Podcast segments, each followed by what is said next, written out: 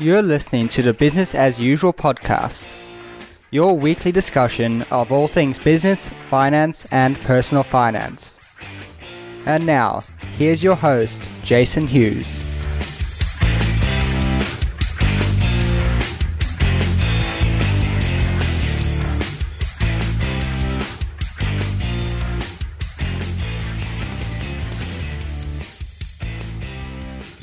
Do you want to do like a welcome or like a sort of intro at the beginning of the podcast, or you just want to like go cold?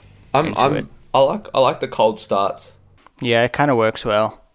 Uh, well, that can be our start then. I was talking about the start. All right. So, um, my Atlassian shares haven't been doing all that great uh, the last couple of days. Yeah, I, I noticed that little dip there.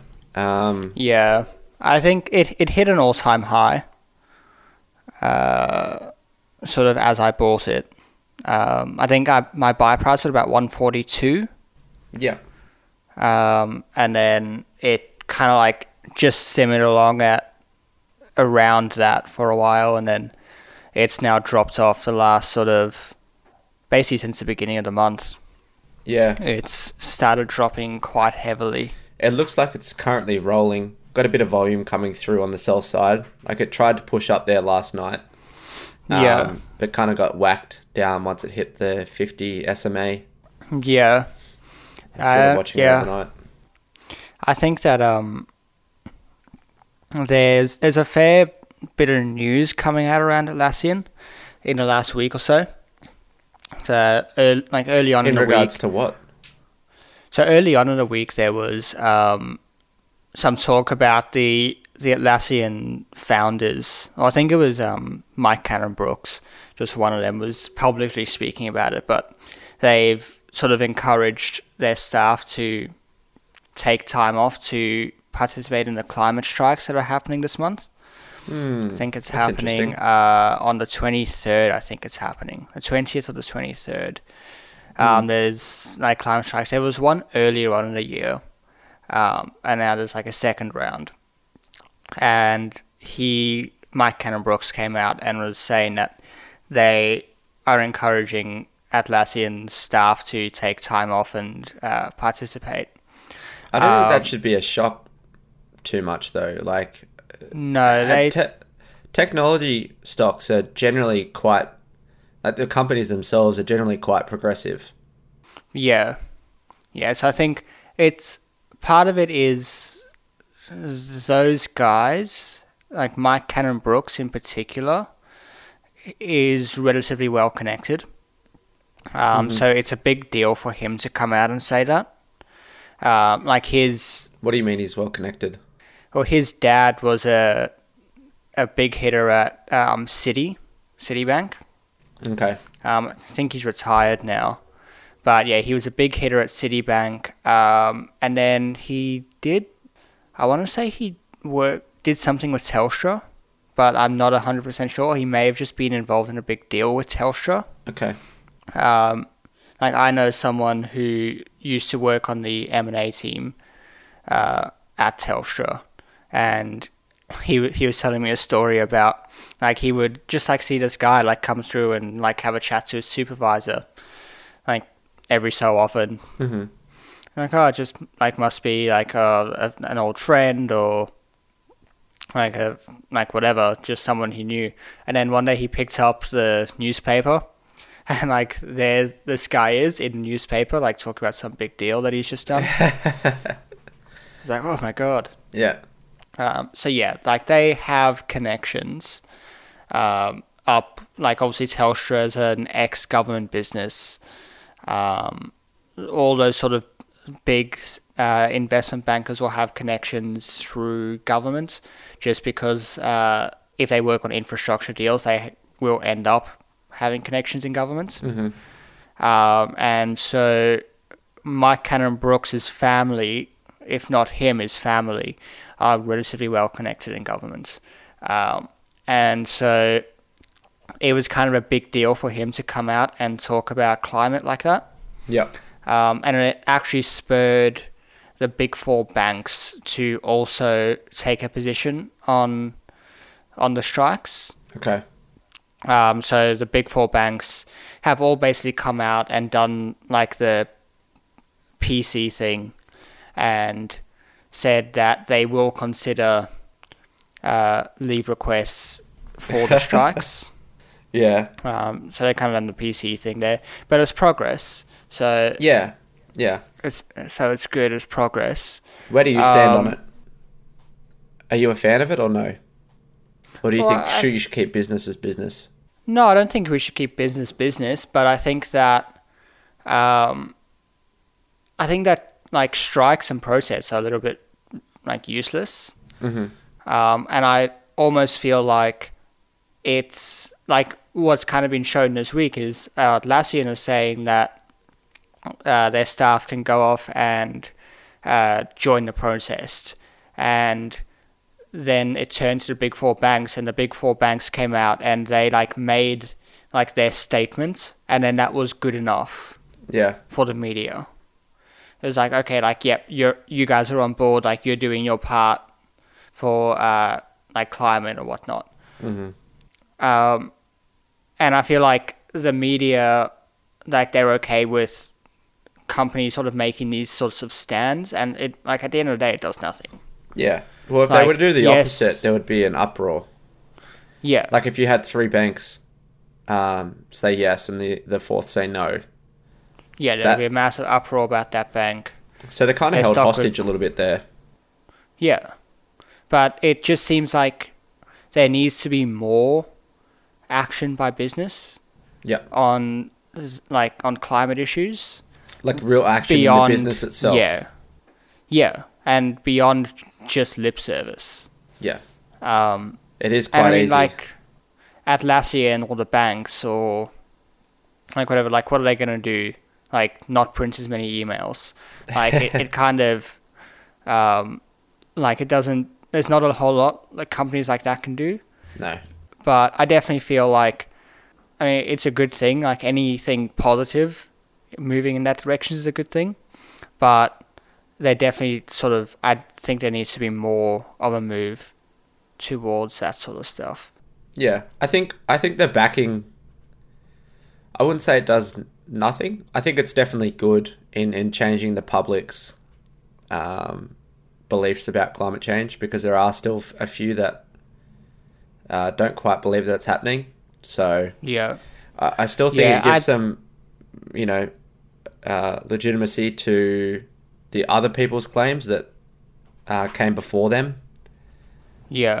Um, yeah, I think yeah, you're- you're right on on that account. Um, I do think that protests are probably not the most effective way to do things, and I yeah I completely agree. We had one here in Wollongong, uh, yeah, where it was just it it was ridiculous. Like I'm all for climate change and whatnot, but we had this group that came through and they held up the busiest intersection in Wollongong. yeah, So we had miles of um, traffic build up and congestion. And all those cars are obviously just burning fossil fuels while they're sitting there. yeah, yeah, And it just it just really went against what they were going for. And yeah, and they weren't really getting anyone on their side. Like they were blocking cars and the cars are like, We don't care if you're protesting, just protest on the side of the road. Like we're Yeah. trying to get somewhere. yeah. so it most just people angers people. Yeah, and- most people were just angered from that from that protest. So if you're gonna if you're gonna protest, you have to do it right. Yeah, I'm trying to think of like a a popular movement that's actually like gained traction. Um, I can't think of one now. There must. I know there have been some that they do gr- gain traction among the general people, and they they do good. Um, But they yeah they don't. Once you start getting, once you start dis- inconveniencing people, it just seems like oh like what's that gonna do? Yeah. like you what you're by having the protest and inconveniencing people you get media attention yeah, well the one- and you get the support of people who already support you Exactly. It's like so you need you need to be like coming up with sort of smarter ways of doing these things. The big one I think recently was maybe the uh, vegan protests in Melbourne, where they Yeah, they blocked traffic. like 'cause gain any traction, and like they they just angered a lot of people. people. Yeah. Yeah, and that's like the other, uh, the other sort of big, big protest movement at the moment is the whole, the vegan thing, and like a lot of like the vegan movement's claims are totally valid, Mm. like c- completely valid. Th- That the way we treat farm animals is terrible, and the environmental impacts of a lot of these farming practices is terrible. hmm But by and and there are perfectly valid claims on the other side as well. Yeah, definitely. Um, but by coming out and by these vegan protesters being so insistent on it and being so like provocative about it, you just in today's media climate, you create the people who are for veganism and the people who are against veganism.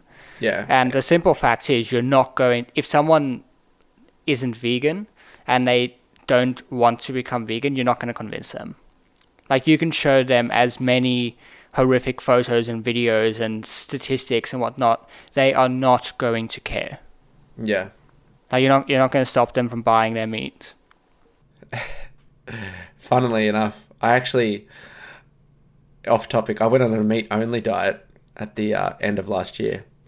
Really, only meat. Just meat. I was uh, I was cancelling out one vegan. anyway, yeah, no, I I 100% agree. It's um, yeah, it's just that's it's not inviting at all when you're yeah. when you're going about it in that way. Yeah. Anyway, back to Atlassian. There was that news, and then later in the week, they've. I, I haven't had a whole lot of time to read about this yet, but they've readjusted their pricing tiers for their uh, software. Mm-hmm. So for Jira and Confluence specifically, they're introducing a free tier, um, I which did see that. is severely limited. Um, and Was then that sorry? Was that for teams under five? Yeah, I think for Jira it was under five, Yeah, and I then that. for Confluence it was under ten, I think. okay. Um, and then there's a bunch of other features. Like that software is highly, highly, highly complex, and there's a lot of features in it. Um, and I'm sure they've done their they're thinking about which features to introduce to what pricing tiers and whatnot. It's such Like, a good not- idea to have a free tier for small Yeah. groups. Yeah. Um, but I wonder, like, I don't think the market's taken that too well. Okay. Um, like, I wonder how many teams there are that will get away with not paying. Yeah. Um, I'm sure they would have all the data on this. yeah, I'm sure they've done a lot of work on this. The other section of it was so Atlassian kind of has two, um, like two product categories, I guess you could say. Is that they've got their on cloud uh, customers and they've got on premises customers where there's a server hosted on on the premises, Yeah. and that's kind of their legacy business because they've they've been going a long time, and they're trying to get everyone onto cloud. And one of the things that came out this week was that they're going to indefinitely allow, um, to indefinitely allow on-premises customers to access the cloud service, um, at least some tier of the cloud service, hmm until in in an effort to get everyone onto cloud. Yeah. Um, and then there were a few other things like they're allowing, they're sort of uh, rolling out a feature where you can choose where geographically your data is stored. So like you can store it in data centers in Europe or in Australia or in the US, and you can start to do that That's cool. um, and it's built on AWS, which means that I think AWS already has some of this functionality, or businesses that run on AWS have already introduced some of this functionality, uh, but at a much more granular level. So you can start talking about specific data centers. Um, so that hopefully will roll out for Atlassian's products as well. Um, but yeah, I think that the the market hasn't hasn't taken kindly to Atlassian recently, um, especially this last week. I think that the the climate stuff was quite polarizing. Yeah. Um, and I guess we'll just have to wait and see. But it was also it was it's at a all it was at an all time high last month. Yeah. So. And I mean, um, it's it's still like very much on trend. Yeah. Like it, it's a small little blip, you know. Yeah. I can't see it might be much of a big issue. I'm just Yeah. lucky I haven't bought into my shares just yet. Yeah. Well, I was thinking about buying some more. Now that it's come down. Yeah, well now you've got to think about how you're going to dollar cost average and where you're going to do it. Because Yeah. you, you don't want to you don't want to use all your dry powder too high up. Because I've had that problem in the past. You you average down too high up, and the stock actually runs lower than what you think it will. Yeah. Like, I wouldn't- I'm I wouldn't be surprised- Sure I wouldn't be surprised to hit it. Uh, like a one ten area. Yeah. Yeah, Well, because it was sitting up, it was sitting down at about 120 or 123 ish for quite a few months. yeah, Like between about May, at the end of May, or the beginning of May, sorry, it had a big run up. And then it sat flat there for a while and has only just sort of slowly climbed. hmm Um, so it could it could absolutely come down to about 120ish. If it if it drops below 125, I'll look at buying more. I think. yeah, Um, but also, uh, my position size is still quite small, so yeah, just gotta be wary of like brokerage costs. yeah, for sure. Um, but yeah, that that's uh, what my sort of portfolio is looking like. Very Um, nice. Did you have any big big movements? In my portfolio, Yeah. no, I haven't really had any big movements. I didn't put it put any trades on this week. Um, Yeah. But I know I've been like on the fence recently. I know we're going to be talking about this soon. But Tesla, Mm. I'm actually looking deeper into Tesla. Yeah. Um, I've been on the fence with them for a little bit. Um, And I'm- I read. Yeah. I'm kind of nearly at the point where I'm thinking I might purchase a small parcel, nothing significant in Tesla. Yeah. Because what they're at 227 now. Yeah. It's just Just had the a company itself is very interesting in that there's no other company that's attracted the level of short interest that Tesla has achieved. Not like at the moment. at the moment anyway, it's like 30% short or something. It's just unreal. Yeah. Um, I think it's it's a highly highly polarizing company, yeah. and that I think will explain a lot of why. Yeah. But I mean, I can adjust my position size to suit the level of risk that I'm willing to take in Tesla. Yeah, it, it's an it's a difficult difficult one because they who recently left was it um JB Straubel that left. Mm-hmm. Um, it's difficult. Um, there's a potential for Tesla to become like the the industry leader, Mm-hmm. but there's also the potential for it to just go to zero. For sure. And you And- seen that? You've seen that with the analysts, bull and bear cases. Some are a Yeah. little bit ridiculous. Like you had a couple months ago, you had the ten dollar bear case or something silly, Yeah, and the the four thousand dollar bull case. Like, yeah. well, it doesn't make any sense. Like, how can they be so so opposite? Yeah, I think like I I recently read um uh what's his name Simon Sinek. He wrote quite a famous book called uh, Start with Why. It's kind of a self-helpy kind of book. I read it this week, and it talks a lot about brand awareness and why brands succeed. Um, and part of it, he was saying, is like, or what he was saying is kind of the main reason is because a brand has a why. Mm-hmm. Like, why does a brand exist? And he was very sort of complimentary of Apple and was saying that Apple is so successful because Steve Jobs had a very clear why and that he wanted to change the world or he wanted to to revolutionize industries. Mm-hmm. And he did that with the computers and he did that with music and he did that with phones. And if you and so people buy Apple products and spend more money on Apple products for uh, by the specs uh, inferior products, but it's Apple and they buy it because it's Apple, and he said that it's something that just feels right to someone who buys an Apple product. Mm-hmm.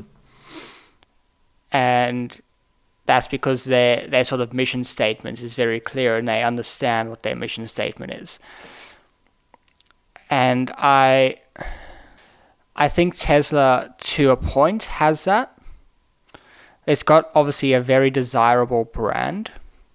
Yeah. Um, but I think it's got a desirable brand to a specific group of people who are, I guess, tech enthusiasts Yeah. and probably younger people. And so it's very easy to get swept up in that. Uh, when, like, I'm a tech enthusiast and a young person, so it's very easy to get swept up in the the case for Tesla. And, like, uh, It's hard the to te- the- separate your bias though. It's like is am I am I liking this product because of my bias or sorry, the company because of my bias or am I liking it because just because of the company yeah. and what it and what it offers in terms of its brand. Yeah. So I think that there, there's a large there's a large sell on Tesla's brand. Like if you buy a Tesla, you buy a Tesla. Mhm. And it's it, it kind of almost doesn't even matter when you if you ask someone what car they have and they have a Tesla, they'll reply with Tesla. Yeah. Like, it doesn't matter if it's a it's, if it's a Model S, if it's a Model Y, or what variant it is. it- Yeah. they'd have a Tesla, yeah. and that's pretty important. Um, but then also, what happens when someone's got a five-year-old Tesla and it's still just as good? Yeah. To fro- from a brand perspective, Well, from a performance perspective as well, I looked at a couple comparisons with the Taycan yeah, and the t- the 2015 Model S, yeah, and the 2015 Model S actually came out on top. yeah. Look, it comes out on top in some areas, doesn't come out on top in other areas. They're like basically the same. I mean, like what there was three miles per hour difference in the top speed and zero point two seconds on the like zero to Yeah, 60 like it had a little bit of extra range. It had it was a little bit quicker, had a little bit extra Yeah. boot space. It was a little bit better in in most aspects, but you're also getting it for um, half the price as well. Yeah, well, it's a, I think the the Tesla like the comparable model is like 150 grand, Yeah. and the Porsche starts at 180, I think. Yeah, well, I'm looking at the uh, the the Model S here. So we've got the Taycan Turbo and the Taycan Turbo S. So the Taycan Yeah. Turbo is 150k, and the Yeah. S model is 185. Yeah, The Model S is 100. So I'm just going to compare the Taycan Turbo S to the Model S. So it's just just over half half the price of the Taycan Turbo S. It's Yeah. got 345 miles of range compared with 256. yeah, It's got a little bit less max torque. So 19 sorry, 931 versus 1050. hmm The top speed is 163 miles per hour versus 161 miles per hour. It's quicker 0 to 60, 2.4 to 2.6. Uh, what's that? Length, width. That's not what I want to see. Wheelbase, drag coefficient. Yes, that's all I've really got here. Um, yeah. So overall, and it's and it's roughly half the price. Yeah, it, it's the important thing with cars always Yeah. is it's roughly half the price to like the ticket price. Um, once you start adding extras, obviously always with cars, it Oh, starts going up and up and up.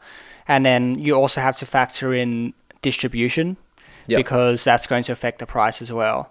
Um, so the thing that Porsche has um, over Tesla is a massive distribution network that's been built Yeah. up over decades. Yeah. And so those distribution costs are going to be much, much lower.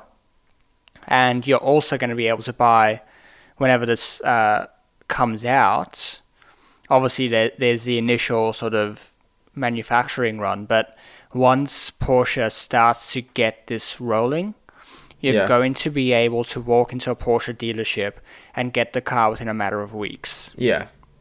The one Whereas thing, a, the yeah. one argument that I thought was interesting was that Porsche is basically going to have to be selling to their clients that have essentially more money, and those are what the the Taycan is marketed towards.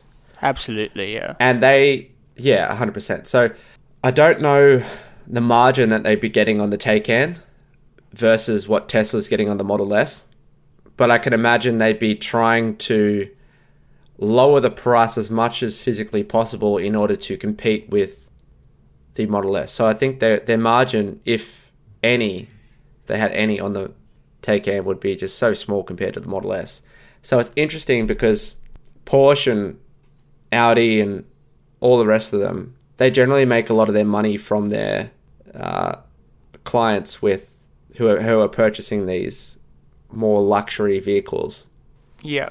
But now they're actually turning into a lower margin car, whereas before they were a much higher margin. Yeah. Look, So I I- think you, it- you have to. It's a tough. It's tough for. I think it's tough for them because they they're having to cannibal, cannibalize their their profits by offering this electric vehicle that's they're basically making no money on. well, we don't order really to know compete. that, do we? Well, you could look it up, surely. Well, I, well, that that'll be very much uh, secret information for now. Yeah. Like I'm sure it'll start to come out how Yeah. much it costs them and what their margins are, and they'll probably talk about it at some point. But I think for now we don't really know. Yeah, Um, but I think that the, the it would be their is, margins like, would they- be less than the the ice ice. Uh, Oh yeah, compar- yeah. comparative but model. I think that they like they have to cannibalize themselves. Like that's just like the nature of the industry right now is electric cars are going to be the future and it's not not like oh in 2022 we're going to have 50% electric cars. It's it's going to take a while. hmm But electric cars are going to become more and more relevant. And it's like uh, what's the famous example? Um, Kodak Yeah, who refused to start a digital camera line because they didn't want because digital cameras were less profitable than film cameras because they couldn't get they couldn't sell film obviously for digital cameras and they decided not to push ahead with digital cameras and it killed their business because Yeah. they didn't want to cannibalize themselves other people cannibalize them yeah, um, and so it makes total business sense for Porsche to make an electric car I still think it's a tough Um, decision though. Surely, I don't think it's a tough decision at all. I think it's an obvious reckon? decision. Hmm. Yeah. It's an obvious like Tesla is getting so much attention and there are so many people talking about electric cars like obviously they have to make one. Mm. Obviously. I mean there's like laws in some countries that are making that are going to make gas cars. yeah. Well, they're banning cars. them soon. Yeah. So it's like, well, if you want to say if you want to keep selling cars, well, got to make an electric one. Yeah, Um, like in terms of will Tesla come out over Porsche in terms of sales or whatever? Um, it's a difficult question because one Tesla are trying to do something different than Porsche, and Tesla is trying to make a mass market car. yeah. Um, I think I think Porsche they had thirty thousand pre-orders for the Taycan. I don't know what that compares with, say, what- the roads, the Tesla Roadster. Yeah, because uh, well, I guess the Tesla Roadster is really the one that we should be comparing it to. Yeah, well, I mean, that's the it'd be comparable in price Yeah, because people aren't people aren't really going to be buying the Model S for a luxury car. It's like a No. se- it's a sedan. yeah. They would Well, be I guess the, the difference is like the um, the Taycan is a sedan. yeah. Like it's a four door. Um, Oh, so it? it? what will be yeah it is. oh, okay. What will be know if it was. interesting is when the they make a um, electric 911 Yes, because yeah. that's because that's Porsche's car. yeah. And so that I do, be- I do really like the look of the Taycan though. it does look pretty cool. Like, um, I definitely prefer it over the over the Model S. yeah, Like the Model S looks. I mean, I don't want to annoy any Tesla owners, but it kind of looks like a Mazda 3 to me, or like a Toyota. yeah, like it just doesn't look like. Sometimes you see them and they're done in like a specific color, and what like you kind of look. Oh, that's like that's pretty cool, yeah. but like I saw. they, they, they just I- look very normal, whereas the the Taycan looks like it looks retro in a way. Yeah. Well, I like, think it it's looks like the an old. the white the white rim on the on the tire. Yeah, yeah, uh, yeah. It's it looks kind of retro in a way, uh, but then it- it looks like it's been almost like they've made a classic Porsche and made it electric, and they've kind of adjusted a few things Mm. so that you can tell it's electric. So, look, I How think does how does Porsche compare with its like software? um, so. It's not going to be nearly as good as a Tesla. Yeah, but I wonder Um, how it's gonna- quickly. Well, what do you mean by software? Do you mean like self-driving, or do Yeah, you and that sort of stuff. I don't think they're doing any self-driving stuff at this Okay. point. Um, yeah, I, I don't. Does think it? that- I don't Do they have doing that at all. cameras in there? I'm not sure. Because I wonder if they're actually going to start collecting data, uh, like Tesla did, Hmm. or if they're just they're just leaving it as is, and everyone. I like, think the they're people probably. are going to be driving it. I can imagine they'd probably leave it as is, and Mhm. people drive it mostly because, like, who bu- who buys a Porsche? Rich people. Like, ri- yeah, rich people and people who care about the car. hmm Okay, and so people who care about the car are gonna want to drive it. Yeah. Basically, Like, Why? Why have a specked out car that can do zero to sixty miles per hour in two point six seconds, and you just casually have it on autopilot? Yeah, yeah. It's like the people who buy a Porsche, they are they are car enthusiasts, and this is like the other point I was going to make is like Porsche are selling to a different group of people than Tesla are selling to. yeah. Um, that they're selling to a group of people who love their cars. Like they're selling to like my boss, for example. He's someone who just he watches the Formula One uh, every week, and he can't imagine buying an electric car because he's like, oh well, it wouldn't be able to go around the track, or like, like those are the arguments he has, Okay. and that's who Porsche's selling to. Yeah.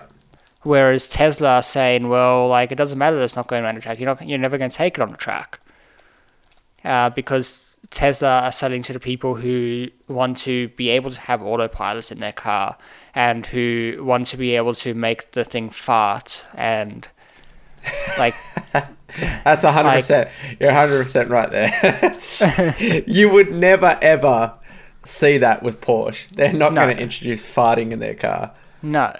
And so like like this is where I think Simon Sinek was right on is like the Tesla is getting sold to a person who just like Tesla is right for them.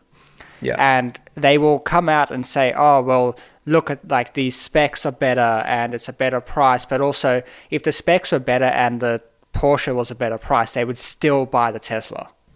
Did you know the Tesla Roadster? I'm just looking Yeah. at now the 2020 model because that one's the one that we should be comparing it to. Yeah, It doesn't have any has no mirrors. side mirrors. Yeah, I didn't notice that before. yeah. Um, How did they get was- around that legally?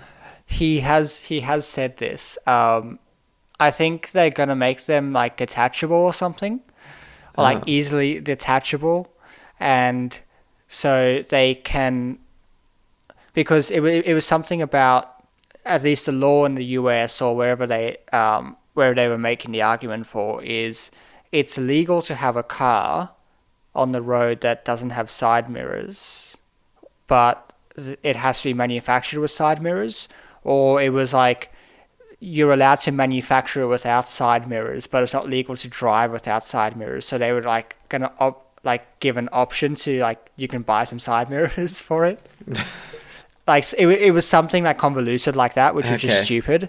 But also like nobody's gonna like the people who buy a, a roadster are gonna be the people who buy the roadster. And it's like just it doesn't really matter Yeah. you know um, it's like the people who buy supercars are to be they're just there's people who buy supercars it doesn't matter like how practical it is um, but this is exactly sort of what simon sinek was saying is that we can get tied up in which of the cars is better but the fact of the day is there's a large group of people who are going to buy the who given the choice between the two would buy tesla because it's tesla and there's a large group of people who would buy Porsche because it's Porsche.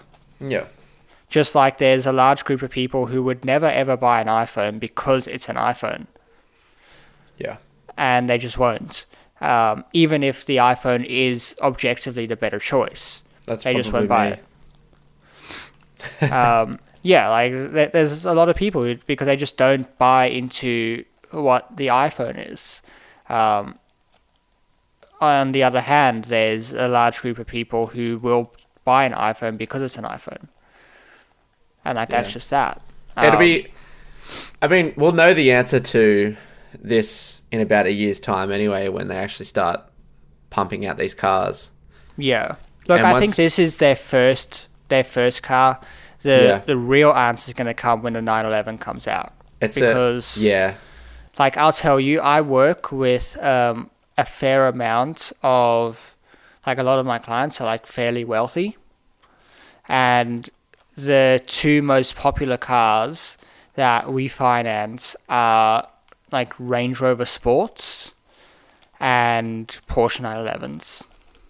yeah, and like that- oh, I guess probably like um, Toyota Hiluxes are up there because we do a lot of trades tradies. yeah, Um, but yeah, in terms of like nice cars, Porsche 911s is probably the most popular car from what I can see, yeah, and it's it's a classic Porsche car. And when you see it, you know it's a that's a 911. Like, um, but it's also that car is a car that people like to drive, um, and it is completely like almost terribly built. Like the the engine's way in the back, like almost over the back wheels, and so it's a, it's horrible to drive because the back end just slides out all the time. People and- love that though. yeah, but people love it because it's, it's a car and it's you're having to control it around the track. It's not an autopilot car. Yeah, And so if they can make that electric and make people still love it, then Porsche are off to the races on electric cars. It doesn't necessarily that mean that Tesla's not going to survive, but it means that Porsche's uh, customer base is going to be is going to be served by Well, they'll be electric able to- cars. yeah, and they'll be able to maintain their customer base then, which is what it's all about. Yeah. Um, and then I guess that like the next steps are, I know the Audi e-tron is coming out. That's made some noise. That's another. That probably is more comparable to Tesla. There's probably gonna be more people who will buy an Audi e-tron than that would have bought a Tesla. I do, um, And then I do like the to look what of like it as well. which one. The Audi e-tron. Yeah. I don't have the stats on it though. I don't know how much we have on it, but yeah, like the Audi e-tron, I guess it's a very it's a very normal looking car. hmm Um, and then it'll be interesting to see what Ferrari do. Ooh, yes. Um, I haven't heard anything about Ferrari electric car. Let's see if I can find. Um, oh wait, they May thirtieth. Ferrari unveils its first plug-in production car, still not ready for all electric. Okay, so they've got a plug-in. I'm guessing a hybrid. Yeah. Oh yeah, I remember seeing this on um on the financial review. Um, so they've got a zero to sixty in two point five seconds. Um, Wait a second. I thought the Audi e-tron was like a sedan, not an SUV. mm, I think I think there may be I guess they've got two. yeah I think there is one of them that's a a, a sedan. Um, so it's got so this Ferrari has a 780 horsepower engine. Oh, this is cool. So it's got three small electric motors that produce 162 kilowatts. Mm-hmm. Um, it's got a 25 kilometer range on the battery. Yeah. Um, and basically, it can go all electric up to 135 k's an hour, and above that, the engine kicks in. Okay. That's interesting. Hmm. Does the engine charge the battery? No, I don't think No. so. So they. Okay. It's a plug-in battery. Yeah. Um, That's kind of interesting. I guess if you're going like a. When I drive, I only drive. Say, how was it? Twenty five miles. 25 kilometers. 25 kilometers. So yeah, so from where I am into town and back, I think it's 20 kilometers. Yeah. So you could, well, I mean, I could yeah use just jump in your Ferrari. jump in my Ferrari, pick up my shopping, and um, Yeah. make it back without the engine having to be kick uh, kick in. Yeah, which seems like that may be possibly a more viable option, like some sort of like a crossover like that, where mm-hmm. it's technically a hybrid, but it runs on electricity for most of general use, It's definitely and so the engine doesn't have to turn on. it's definitely easier and will probably curb a lot of people's range anxiety. Yeah, But I mean, I, I looked at the Tesla Roadster, and I know it's a premium car, but its range in its 2020 model is going to be 600 uh, plus miles. yeah. It's like 620 miles or whatever it was. I wonder if it would be cheaper, like I mean- given given the the real sort of bottleneck for electric car production is battery capacity and making enough cells to put in the car. So if you have a car like this, which is, hey, for your everyday travel needs, because like let's face it, for most people, if you put probably 50 k's of range into it, Yeah. like that's probably good enough for most people every day, and then they get home and they plug it in.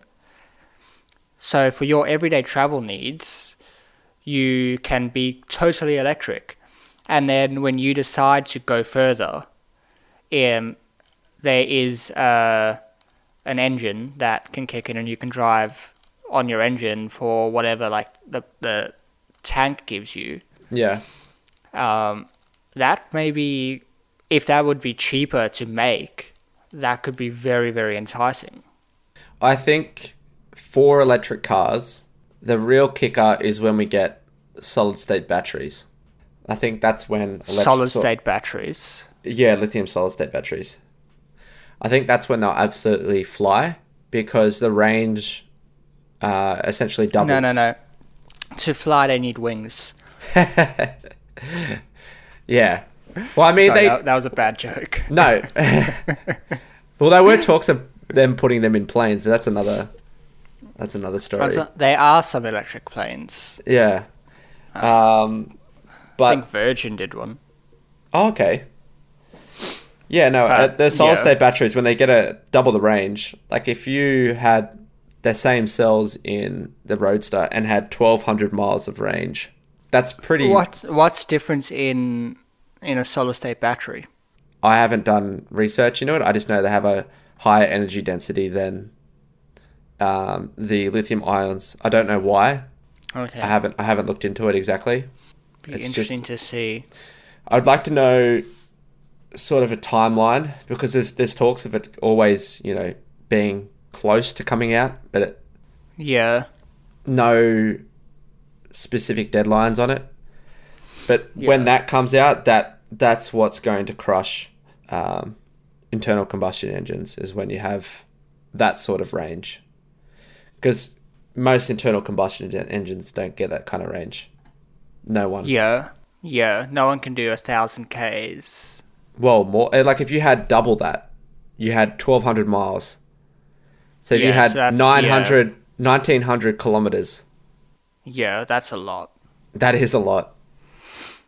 And then at that point, yeah, I mean, now you can go further, you can go faster, you can do everything better than a, a combustion engine. Um, I guess the other part of like the this whole equation is on the performance side, you can't drive an electric car fast for a long time.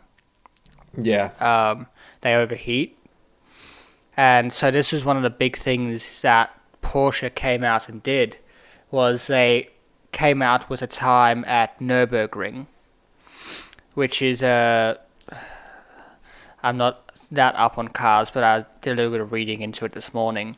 Okay. Like Nürburgring is a sort of a, a gold standard track that performance cars have times at, and it's some it's I, think it's about twenty k's around. It's like a seven minute lap, and when performance cars come out, it's the sort of thing that would be discussed on like Top Gear.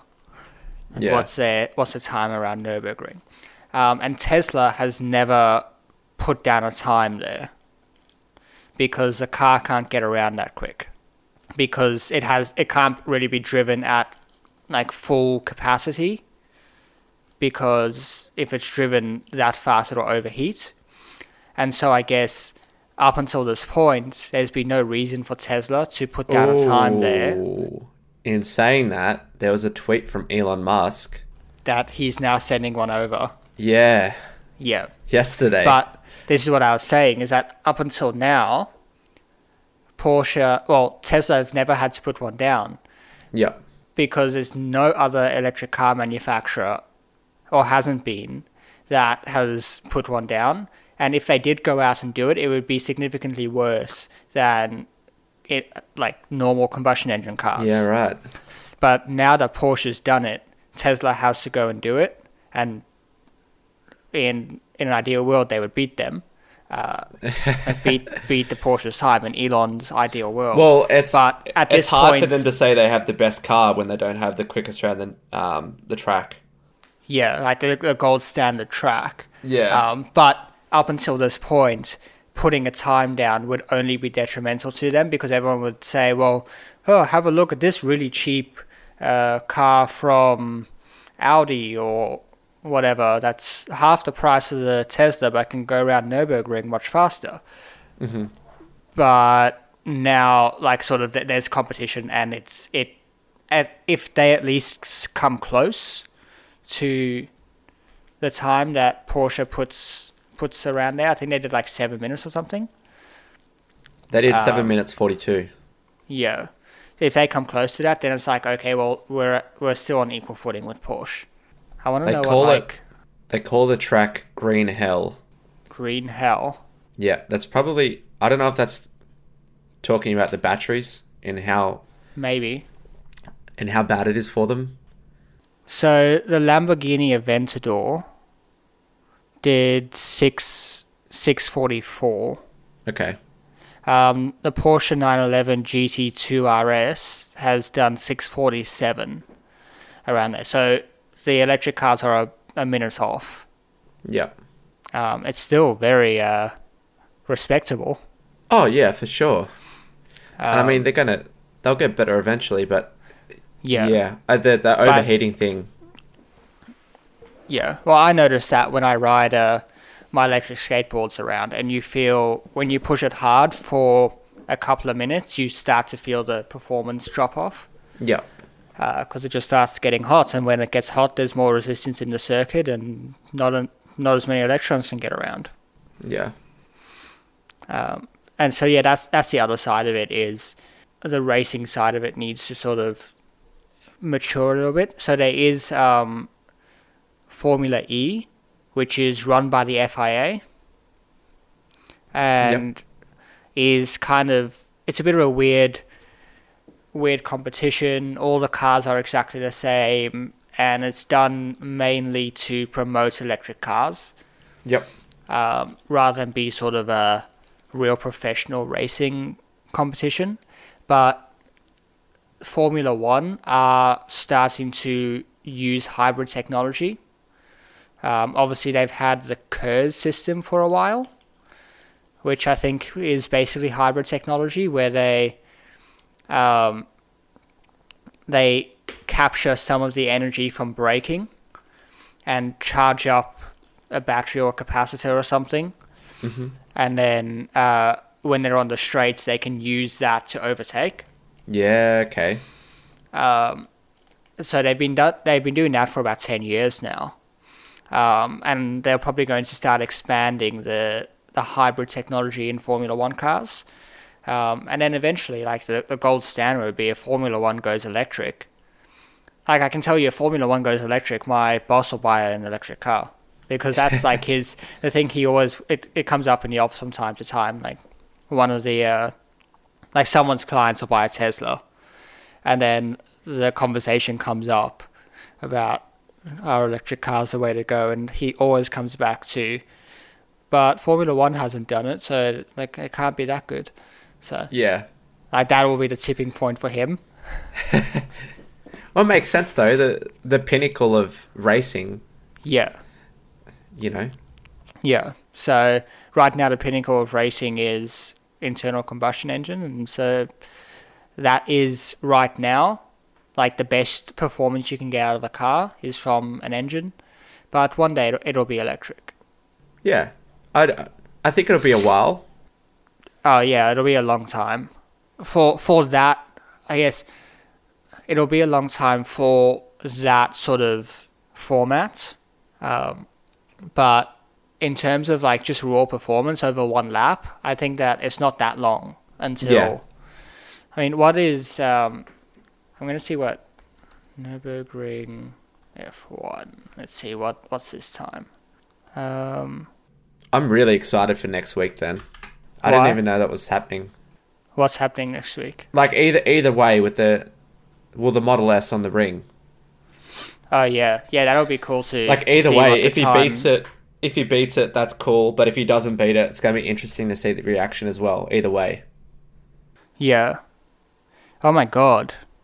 yeah. No, this can't be right.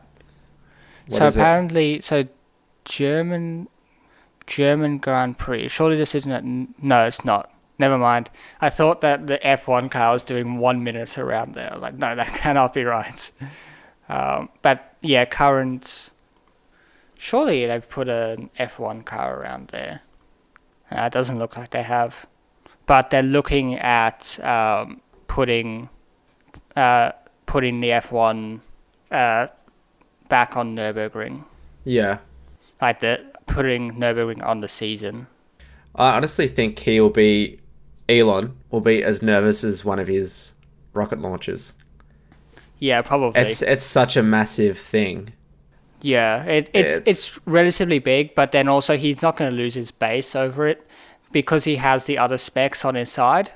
Yeah, well, he could. I mean, it's the Model S, so if it doesn't beat it, he could say, "Oh, we've got a, you know, the Roadster will beat it." Even though they haven't put the Roadster on it, they could just Yeah. say it for the time being, and it gives them Yeah. another year. Or he will go and like make a version of the car that can beat it and then sell that version of the car for like the same price as Yeah. or for 150,000 or something. Yeah, Like that's something he would do if he really cared about it. actually, yeah, he's probably probably sending the performance model around for sure.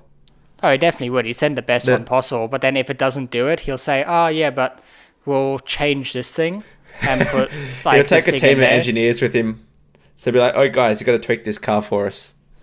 Yeah, We need to shave and an extra and 15 they'll seconds change off. something. Yeah, shave some time off, and then sell that version of the car for 150 grand, Yeah. and and just win, like basically. uh, yeah, that that'll be quite fun to watch on Twitter this next week. Yeah. Um, And, uh, so and if you were to buy one, if you had one hundred eighty thousand dollars, Yep. would you buy? Would you buy a Porsche or would you buy a Tesla? If I had 180,000, Yeah. I if you would, if you could buy either, like which one? I'd buy a Roadster. A Roadster. I mean, the Roadster is 200,000 versus 180. yeah. Yeah. Yeah. I, I have to say, I- like, Yeah, I would I would buy a Tesla personally.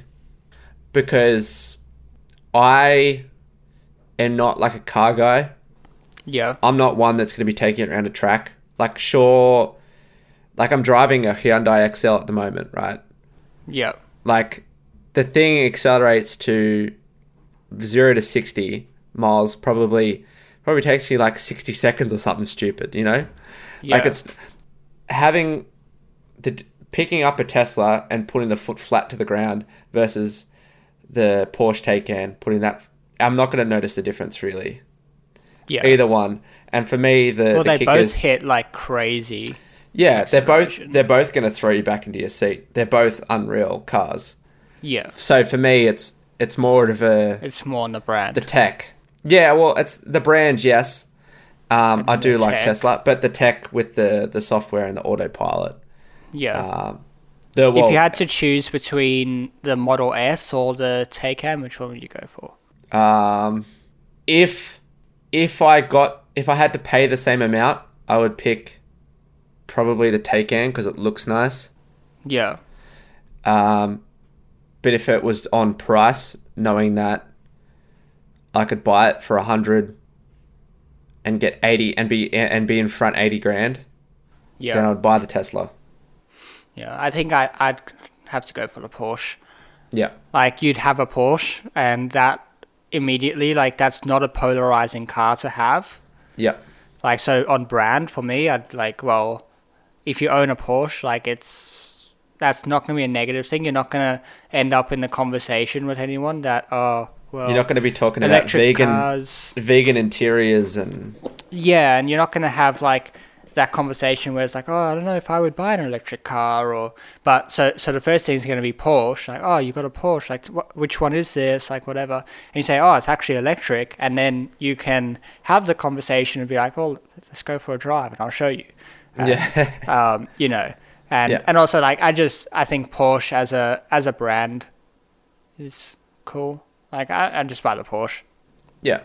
Um, Well, if, if money wasn't an issue, I would. yeah, if you got given Porsche. one for free, if I got given one for free, I'd pick the Porsche yeah, versus the Model S. If it was versus the Roadster, I'd pick the Roadster. yeah.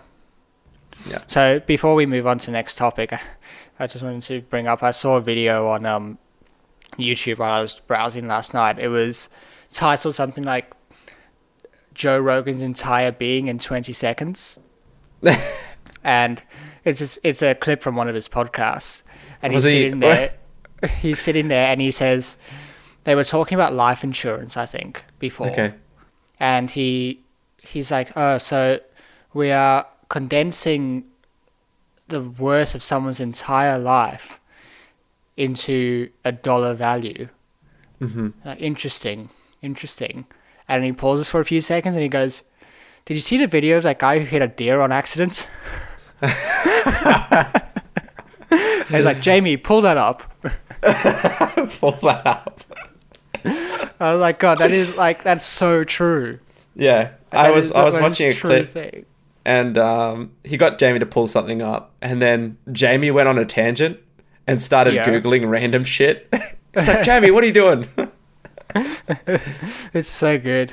I was watching uh, one of them the other day, and something goes wrong, and you see Jamie like run out. There's a door out the back of the studio. You don't usually notice it because you don't look over there. And, like Jamie like runs out the door, and then he runs back. he always had to go grab something. the one of the best ones was uh, he was in his he was in like a spacesuit. It was something about how oh high yeah, how yeah. high he can get. I saw that this morning. yeah. like the highest Joe Rogan's being or, or something. uh, It would be it would be nice to have his studio and be doing this podcast in a studio oh, like that. It would be so good. Yeah. So good, man. But I- if you like, I look back to his early podcasts, and they were very, very chill. I know, I know they were a long time ago, so the tech wasn't as Yeah. great. But yeah, it's it's always it's always nice to see where people have come from yeah, to where they are now. yeah, it's like, damn, the the Elon Musk episode has twenty five million views. Wow, that must have picked up recently because that wasn't at twenty five million not that long ago. It, would, it was it was up there. It was probably around ten million or so. Yeah, no, I think it's probably million. probably gaining a lot of traction every time Elon makes the news. So like Elon's been out of the news for a while. So, Yeah. Well, they've calmed him down a little bit, I guess. yeah. And I mean, they kind of needed to. He needed he needed a a rein in there, Yeah, getting out of control. yeah. So The I think um I think Joe Rogan's planning on getting a a Tesla.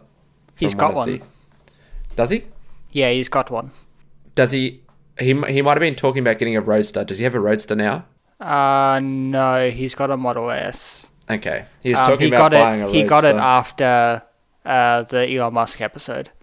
Like Musk got him to buy one. That's so funny. Yeah. He must be must be very wealthy. Just like oh, yeah, I'll buy he's loaded. He's Yeah. loaded. Um, like after all the stuff he's done. yeah, Um, let's see how much is. They estimate his net worth is twenty five million. yeah, that's So, very yeah. comfortable. Yeah, he's he's not a poor guy, but yeah, he he's bought one, and he for a while after he um after the Musk episode, obviously everyone was asking him about that episode because it went so crazy. hmm and he was saying like, "Yeah, and I got I got a Tesla," and it's just like it's totally insane. and often, like when I drive or when I ride to the gym, there's obviously someone who lives in that area, or who has to drive through that area at, at that same time, uh, Yeah. who owns a Tesla. And I often end up at, at an intersection, and he comes past, and I'll like pause my music and take out my headphones and like listen to it pull off because it, ju- it just is. It Yeah. makes sense. Like, oh, it's not gonna make any noise. It's electric, but it's really hear- odd. You can hear the motor winding up, can't you? You can sort of, sort of. So, electric motors are relatively quiet, or they're at um when they're turning slowly, they've got a very low frequency, so you don't really hear it over the noise of the tires. Mm-hmm. You only hear it once it starts like getting going a little bit. Yep. And so it's very weird when you watch it pull off that there's no engine noise. And then you start to hear it whine a little bit, and it just sounds like something from the future. Yeah. I seen my first Tesla here. It was only a few weeks ago when I was walking along the harbour. It was a Tesla Yeah. Model, Model X. Mm. And I love the Model X. I didn't like the look of it that much, like uh, in photos and whatnot. But I had it in person, and I was I really liked it. Yeah, it looks Like like, it- a spaceship. Yeah, and it had a much wider body than what I was expecting as well. Yeah, Um, yeah, it- I really like it. yeah, I would definitely get one. It, uh, Yeah. it looks good. There's a guy who lives near me, or um, he works. He he might have an office or something near where I live, and he has he has a Model X, and he has some sort of a Ferrari. And I see him a couple of times a week in the Tesla, Yeah, right. and then like on a Friday he'll drive his Ferrari. Picks the Ferrari up, drives the Tesla. Yeah. Jeez. Anyway, uh, we've spoken about Tesla for like an hour at this point, so Well, at least we can put it in the title this time and say we can. it's not It's clickbait. definitely not clickbait. um, so did you have anything else you wanted to talk about? Um, I've got a couple of little things. Um, one is quite philosophical. I might talk about I might talk about the meditation stuff first All right, because let's let's get philosophical. I'm pouring another glass of whiskey. okay, excellent. Well, I I uh Oh, did you hear that? I did hear that. Yeah. Yeah. There you go. ASMR. The uh I hadn't actually really understood meditation until I sort of watched I can't remember who who who had the Sam video. Harris. No, it wasn't Sam Harris. They were talking about Sam Harris though. And the way he explained it was you're not going to get the effects of meditation initially. Mm-hmm. It's gonna. It, it has to. It takes a long time in order to actually feel the effects when you're Yeah. doing it. And he said something like, "Don't expect it after one or two or even three tries at it. Like sitting down for an hour, you're not going to get anything." He said it's more like sixty.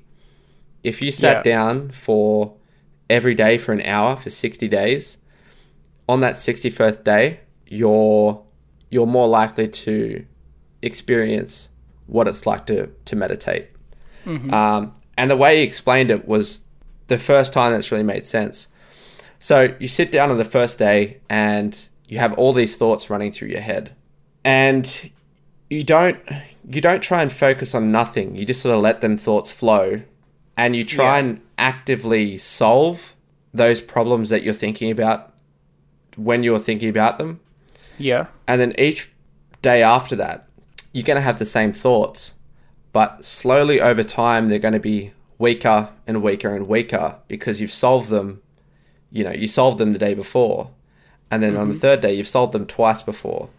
And then by the time you get to the 60th day you've been through the same problem 60 times that it's just so far in the back of your mind you're not even thinking about it.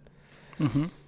So it's like you're almost like if you were to write an essay or a, a report and you were to write it 10 times that 11th 11th time you probably know it off by heart and you don't have to put any effort in to actually rewrite it and he said that's the same thing with meditation is after you've done it you know 60 times or so that's when you're not thinking of anything and that's when you can truly meditate Yeah. and I, I thought that was really interesting because I've always been told, you know, people meditating and stuff and how they just focus on their breath and they try not to think. But he was the opposite. He was like, no, think, think it all out and try and do it each day until you can't physically do it anymore and you can't think anymore. Interesting. Yeah.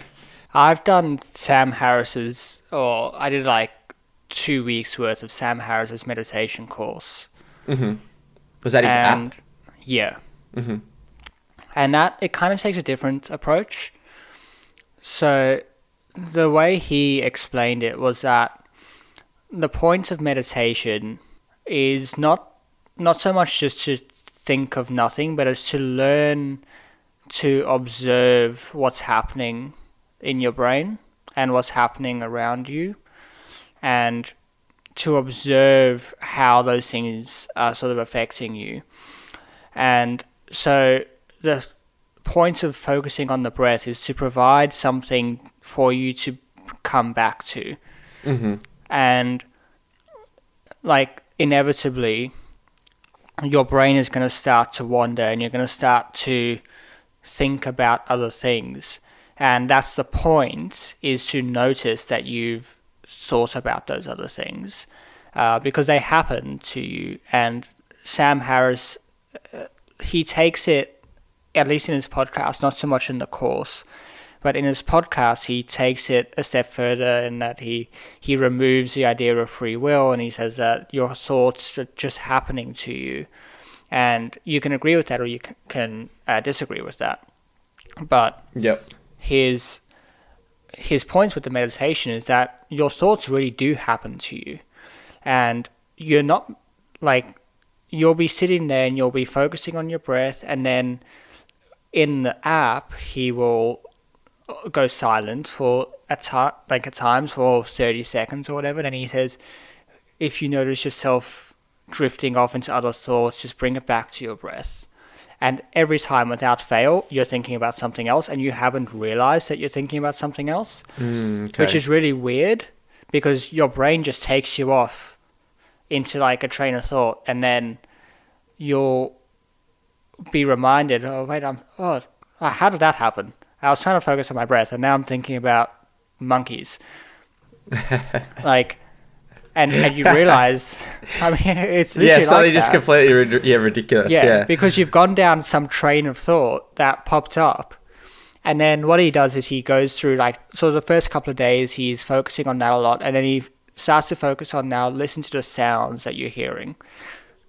And just notice how the sound comes and it goes and you've got no ability to prolong the sound or to not hear to not hear whatever that sound was or and then he's like focused on the sensations that you're feeling. So like the like the temperature of the air on your skin or the pressure going through your legs as you're sitting or whatever it is. Like just notice those things and notice how you can't not feel those things hmm because that's just um, and so his his point really was that you start to learn that things happen to you and they're going to happen they're going to they're going to go away and the feelings that you feel are going to go away and the thoughts that you feel are going to happen to you and then they're going to go away.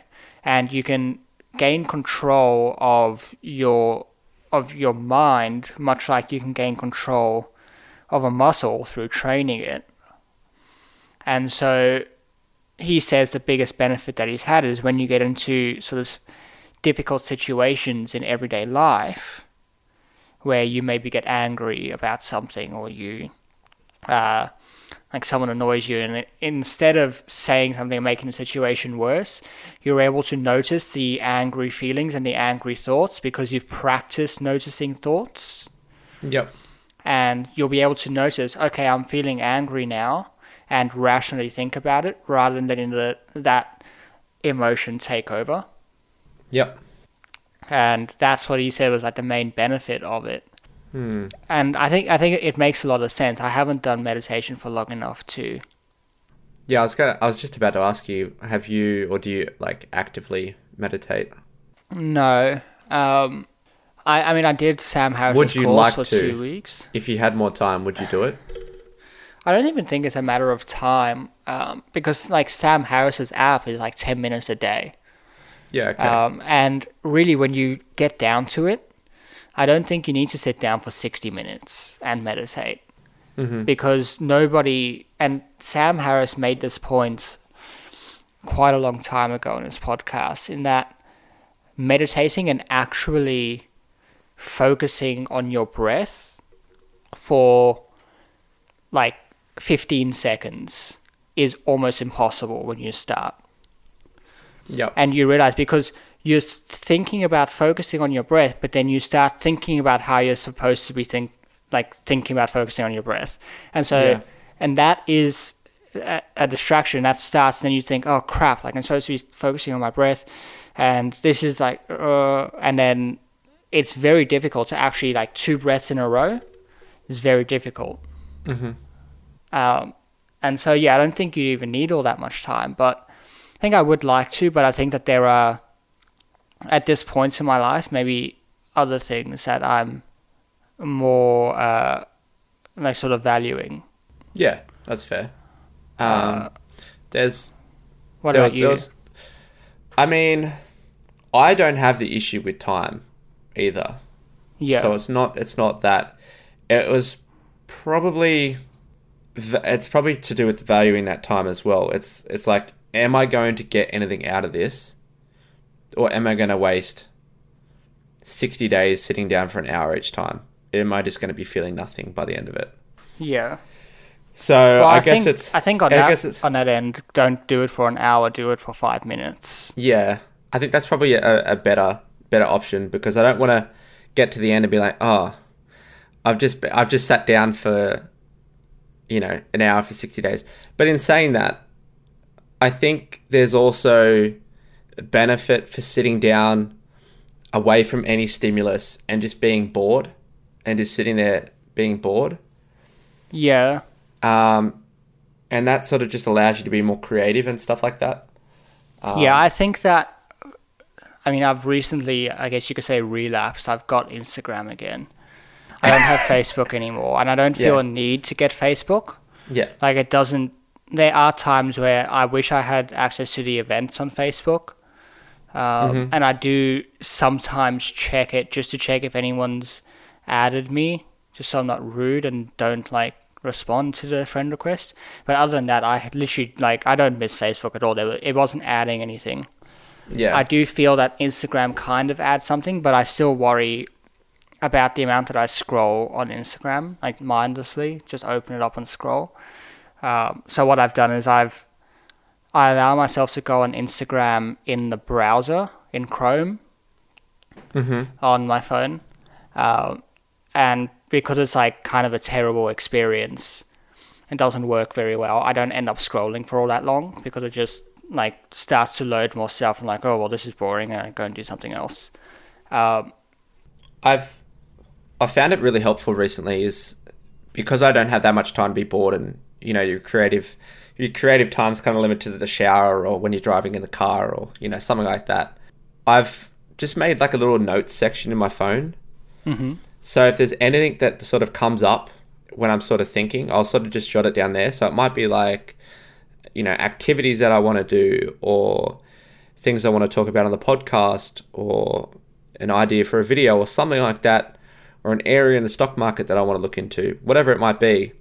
I just sort Yeah. of jot it down in my notes and then I sort of build up this list yeah, because too often, you know, I think, oh, it's a passing thought, but it'll come back to me and, you know, when I need it yeah, and then it doesn't. but it, it just never comes back to me when I need it. So I found if I don't jot it down, it's gone, and it's Yeah. probably gone not forever, but it's gone for months. Like it's not. Some things Yeah. are just not going to come back. Yeah. Well, interesting you say that. I listened this week. Um, I was listening to the backlog of podcasts that Joe Rogan has done with Dan Carlin. Yep. Um, and he's probably done like five of them. And I they brought that up at one point, saying that they take notes of things that they think about and ideas that they have and whatnot. Um, And sometimes the idea never gets used, but sometimes it does. And like three months down the track, they like are reading back over their notebook and oh, that's yeah, I'm gonna run with that. Like that makes total sense. I thought about something that combined with that, I you know, so I'm definitely gonna look. I think I might get a notebook. Um, And then the other thing that I've been doing in that sense is I made a new website. I kind of haven't really pushed it anywhere. I did make a new um, a new Instagram account for it, and I've been posting on there.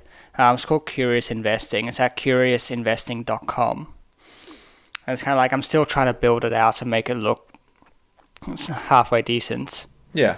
Um, but I've been blogging on there, and so there's um, there's six blog posts at this point on there. Okay. um, and just sort of writing down some of the thoughts I've been having, like some of the things that sort of stick with stick with me, and I think about a lot. I try to write down, and it's kind of half. I want to get the thoughts out, and half I want to improve how I write.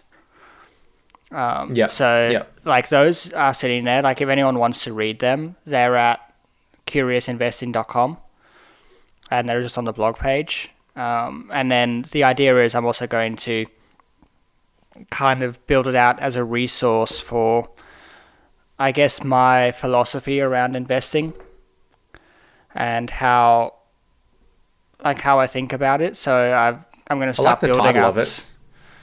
Yeah, very. it's- I like the title. It's very good. yeah, and that, that's kind of like what I'm going for is that the curious curious investing in that like just learning about a bunch of random things and getting a view on the world at large I think is very useful i when it comes to investing um, because the problem that I see in a lot of people is that they get very narrowly focused on the way that they invest or the people that they want to learn to invest from or the uh, like their investing strategy and the companies that they're researching and they, they don't read widely they don't Yeah. learn widely and i think that that's when Warren Buffett says that he reads a lot. I think a lot of people take that to mean that he sits there and reads 10Ks all day, which I'm sure he spends a significant amount of his time doing. But I'm sure he reads a lot of other books as well. And Yeah. reads a lot of uh, the news and he reads very wide sources. And you can see, um, I kind of wanted to do something similar to what Bill Gates is doing. If you go, I think his website is um, gatesnotes.com. Mm-hmm. He's kind of like, I kind of want to build it into something similar to that, where he writes a lot of blog posts about um, random things and he writes about books that he's read and you can tell he's just a very well read individual um, and he, he's one of those people that posts uh, here's five books that i read this summer or here's the top five books i read this summer and here's the top 10 books i read this year and all this stuff and like that's something i've been focusing on a lot recently is just reading more and increasing my ability to read um, and I definitely think that, Because you've It- really been going through the books books recently. yeah, and I've noticed this last week my ability to read and read quickly has gone up massively. Mm-hmm. Um, like, so I, I was listening to a lot of books on Audible, and that was kind of the- the main way I was taking in books. But there's a lot of situations where I can't listen to Audible. Like if I don't have anything else to do, like I'm just sitting down, I find it very difficult to focus on Audible. Yep. Um, and so there's a lot of time there where I, I don't get to read. Um, and there's also just a lot of books that aren't available on Audible. Um, and it's expensive as well. Like if you're going through a lot of books at like 15 bucks a pop, it adds up. So I went and joined the library. And Ah, there's, good. Good. there's like thousands of books there just totally 100% free Yeah. and so you don't have to pay to read. Uh, so I yeah I went. There's a library like down the road from my office, so I went and joined that, and I got a book from there and nearly finished it actually. And so yeah, I've started like actually reading, um, and so yeah, I mean I'm up to. I've got a spreadsheet where I've been tracking what I've been reading, just so I can remember. But in the last um, spreadsheet. Everything goes on a spreadsheet. everything, spreadsheets Yeah. are the best. yeah, but yeah, best. in the last two weeks, I've read six books, Holy shit. or I've finished six Are you s- books. Serious? Yeah. Oh, it's five. Sorry. Uh, yeah, five.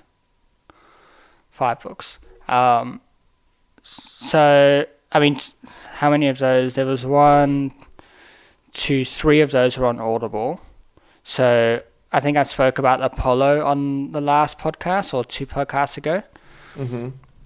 And I read, I listened to The Templars by Dan Jones and Start With Why by Simon Sinek. Mm-hmm. Um, and then I read The Plantagenets by Dan Jones, which I'm writing a blog post at the moment about. Um, and that was a hefty book. It was like 600 pages. Yeah. Um, and then uh, Prisoners of Geography, I read uh, on my Kindle. And now that wasn't too long. That was probably 200 pages or 250 pages. Mm-hmm. Um, but yeah, I've noticed in I guess in talking about meditation, that's almost a form of meditation for me now. It's like I can I've learned to focus my attention on reading. When I started trying to sort of physically read books again, like a month ago, when I was starting Prisoners of Geography, um, well, it probably wasn't even a month ago to be honest. It was like two, two or three weeks ago. I was able to read like a chapter of that book, and a chapter was maybe 20 pages. Yeah. And then I would start to sort of like feel myself fatiguing a little bit and like getting distracted. Um, I've yeah. saying that I've I'd noticed that as well. Um, except I went the other way. So when I first came to university, I could sit down and study for hours, hours and hours and hours, and Yeah. not get fatigued studying and just consuming information. And then Yeah. throughout my university degree, actually, it just continued to narrow, Yeah. like my focus. Do you So think um, when you when you say studying, is that like reading and writing notes and Yeah, reading and writing notes. yeah? A lot of Right. reading though. Because I think yeah, the the difference is like it's almost I'm not trying to do anything else, and this is part of what I'm like I was trying to get or what I want to try to get across on curious investing is that it's not about drawing connections and it's not about developing an investing idea out of a book. It's just about reading the book. Yeah. And it's just a, it's just like that's all you're doing. When you're reading the book, you're reading the book, and that's that. Um, and so I'm not trying to make notes. I'm not trying to do anything. After I read a book, I try to write down what I remember. And I've got one note on my phone, and I Yeah. make when I'm not in a reading session, like later on during the day, I'll go and just sort of write down a few things that of note that I took from the book Yeah. um, and I organize it by book in there. So I have a note for each one, and then I just make the. That's good. Um, but yeah, I've noticed I've been able to one, I've increased my reading speed, and two, I've been able to focus for much much longer periods of time. Um, and the amount of time I spend watching like useless YouTube videos has gone way way down as well. Yeah, that's definitely Because- something I need to curb. yeah, because that was that for me was a huge issue. Yeah. Uh, a while ago, I was just watching so much YouTube. Yeah, and they can they got that little that little feature where you can actually deter like see how much you're watching per day on average. Yeah, yeah. It's it's not not a good thing to look at when you're binging Yeah. YouTube. Mine wasn't pretty. I'll see what mine's at now. It's probably still pretty high. Um, time watched. Where is it in settings? It's in. You can only get to it through the app. Oh, okay, I can go on the Um, app then. So the last seven days, my daily average has been an hour. So it's not too bad. It could be lower. But Time like watched. yes, yesterday I watched 21 minutes. Okay. What was your daily average? One hour and four minutes. My out daily average is one hour and twenty two minutes. Yeah, so you're actually like around what I'm doing as well. Yeah, Oh. but I mean, Mine could definitely on- be much lower. like for example, yesterday, I didn't even know, but yesterday was two hours and thirty eight minutes. Wow. What the hell was I doing? Yeah.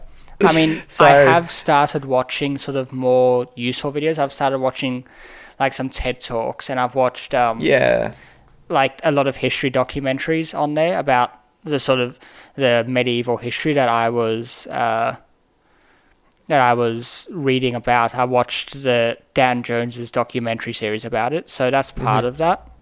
yep, But at the same time, like I still I'm watching too much. Um, yep, but yeah, no, I've definitely read like reading. I just can't sort of uh, like recommend it enough. hmm Um, I, I've read about like create like a range of topics, and it's just it's just so interesting. yeah. Um, I just want I'm, I'm reading Liar's Poker at the moment Yep. by Michael Lewis, and I picked like I started it yesterday. Uh, it's I think it's 300 pages. A copy Did I've you got. pick? Did you pick that up in the library as well? Yeah. Yep. Um, so it's 300 pages, and I think I'm on page 240 or something now. And I, sta- I started it yesterday morning, and it's like it doesn't feel like I've I've put a lot of time into reading. Obviously, I read for like I got in the office quite early yesterday to start reading it, and I read probably 45 minutes, and then uh, last night I read probably 45 minutes again, and then this morning I read for probably an hour, hour and 20 minutes before we started recording. Mm-hmm. And it just, it's about, uh, for me at least, it's been about just making it a priority. And that I, like, this is what I, I'm enjoying reading now. And so instead of sitting on the couch and putting on Netflix, I sit on the couch and just pick up whatever book I'm reading because I'm enjoying reading it, and so I, for me, I think I was late to start liking reading. Because what do you mean late? Well, like I never really got into books when I was young. I was I'd always be outside and stuff. Mm-hmm. And whenever I experienced reading books, it was more the books they Homework. force you to read at school. Yeah, Um, so I just always associated with that. homework, and you have to do it. Yeah, This is and a big it- thing. I And noticed. I actually wrote a. I don't know if I've published a blog post. Um, I wrote a blog post about this. Um, yeah, I have. I did write a blog post about it. Um, yeah, and this is like a big thing. I was very into reading when I was a kid. Mm. But then you get to school and that love of reading kind of dies because dissipates. Yeah, they make you read books and reading becomes part of your homework and it becomes some it becomes a chore it becomes something you have to do yeah, and even when you decide I want to read for fun, it almost becomes like something you're forcing yourself to do it because you know it's good for you and it's like like it, it becomes it, it's still something that takes willpower to sit down and do um, for a while. And this is what I was finding when I started re- read, sitting down and reading physical books. I was finding like, oh, I know this is good. I should be doing this. I like because all these people talk about the benefits of reading and I I felt that. But mm-hmm. as I got more as I got the first book down and then was getting into the second book I realized like actually I'm enjoying this. And I I noticed there was a change in that rather than looking at sort of my what time it was when I got home and say like so in the in the evenings like I need to obviously make dinner I need to uh, read the news and plan for my podcast the next morning. And then if I have sort of other odd things to do like uh, tests that I've done for recruiting or whatever that those need to fit in somewhere. And rather than saying okay when am I going to fit in reading around these things my brain has shifted to be when am I going to fit these other things in around reading? yeah, Um, and that just took a little bit of time, that just sitting down every day and really getting into it. Um, I did read Bill Bill Gates has a blog post about this. And he makes a really interesting point is that he says just read something that you're interested in when you're like looking for a book to read. Just pick out something that you're interested in. It doesn't necessarily have to be a super intellectual book or a big ranging history about something or if, if like if you, if you want to pick up some like fiction book like pick it up and read it. Uh, because you don't want to be fighting yourself to go and read a book that you're just not interested in. Yeah, um, and then the other thing he said was make sure you finish all the books you start. Yeah, don't start books and then not finish them because then you don't get the satisfaction of finishing books It also becomes a habit at that stage as well. yeah You, it's it's much easier to do it with other books. Yeah, because if you if you start a book and then you're sort of getting a little bit bored with it, and then you go and start another book, and then when you start getting bored with that one, you go and start another book. I did that for the longest time, and I was mm-hmm. never finishing books. And so if I looked at oh, what's the list of books I've read this year, it was like three books, but I've read seventy five percent of a bunch of others, but I haven't finished them, so I didn't really get the satisfaction of finishing them. Yeah. I found that for me, I was always trying to force myself to read fiction books. Yep. And I picked up non-fiction books and I loved it. So it hadn't even appeared like I haven't I hadn't even considered reading non-fiction books and that's what I love to do. So that's just all I do now. Yeah, like I've read, I haven't read any fiction this year, but um, Audible. If you've got an Audible subscription, they have a. Uh, they've recently added every month the they have an editor's pick, and so far it's been fiction books, and you get that for free on top of everything else you get. Mhm. Um, so those have been fiction books so far. And I think what I'm going to do is I'm going to sort of make a rule for myself to read the editor's pick each month to get some fiction in Yeah.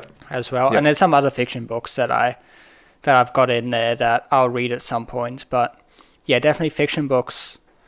I mean, that you can learn a lot from fiction books. Um, Yeah. but There's yeah, the- I I prefer It's a different kind of vocab.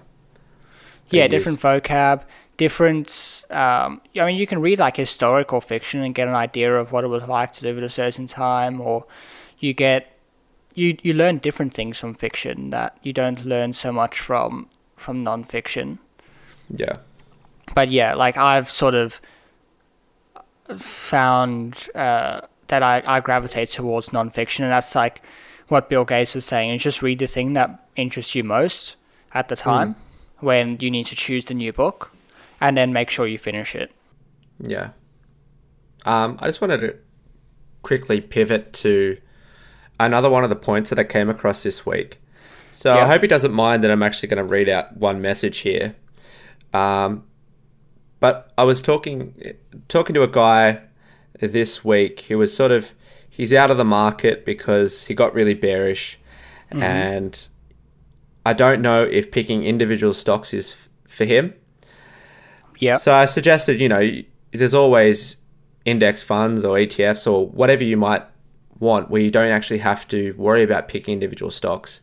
Sure, you're going to experience uh, negative returns every now and then, but you know, you don't have to worry as much in, in sort of picking them. And yeah, he said your that skills. yeah, yeah, but the problem that I seen was so this is the message. So I basically said that you know you could give money to an advisor, and you know if you wanted to, and they could just do the investing for you. Um, but he said, uh, see, I thought that, but then say five years later, and it's up ten percent, and that's all it's going to be up. Um, I've just wasted years of my life and savings, and it was the final sentence I've just wasted years of my life and savings that really stood out to me. Mm-hmm. And it's something that I fell into at the start, as well mm-hmm. as I think maybe other people as well who sort of participate in the stock market a lot. There's a tendency when you sort of get too involved in it to wish away. Like if you're really excited for Monday open with the stock market, it's too easy to wish away your weekend. Yeah, And people, because this is a young person, by the way, yeah, everywhere they see, they see, you know, you need to compound your money early on in life in order for it to be, um, to have the most impact later on when you go to Yeah. retire. yeah. I mean, it's just just obvious. But to say that you're un say you're unable to compound your money for the first 10 years for whatever reason, I think it's dangerous to say that you've wasted your life yeah, when like your life shouldn't be just around compounding your money, you know what I mean? yeah, Like there should be more to more to life than just trying to grow your bank account for retirement. And I think there's probably some people out there, maybe some people that are listening that might fall into this. Um, so it's definitely something to have a think about if if that's if that's you. And sort of yeah. see what you're actually trying to get out of life. Yeah, I definitely think that I was I was sort of falling into this trap a little bit. Mm-hmm. Um, and then I was like, oh, I was thinking about everything in terms of, well, how much is this going to go into my savings? Like, if I go and do this thing, then I'm not going to be able to save that money, and I want to compound my money as quickly as possible, and I want to. I I was going like full tilt that way Yeah, yeah. but I've realized I was living a a life that I wasn't I wasn't super happy because every time I spent any money, I was feeling guilty about it because I c- could have saved that money or invested that money. I was also sort of inconveniencing myself all the time because instead of catching a bus somewhere and spending two bucks on the bus, I would walk and then take 40 minutes to get there when it could have taken me 10. Um, and I was, yeah, just in general, I, I wasn't living in a way that I think was sort of useful Yeah. um, because I was I was totally in that in that mindset. But I I saw something interesting this week on LinkedIn. Um, David Solomon was having a conversation with someone. They asked him about career advice, and I think it's kind of useful here. In that they asked him, "Well, what what's your what's your biggest career advice?"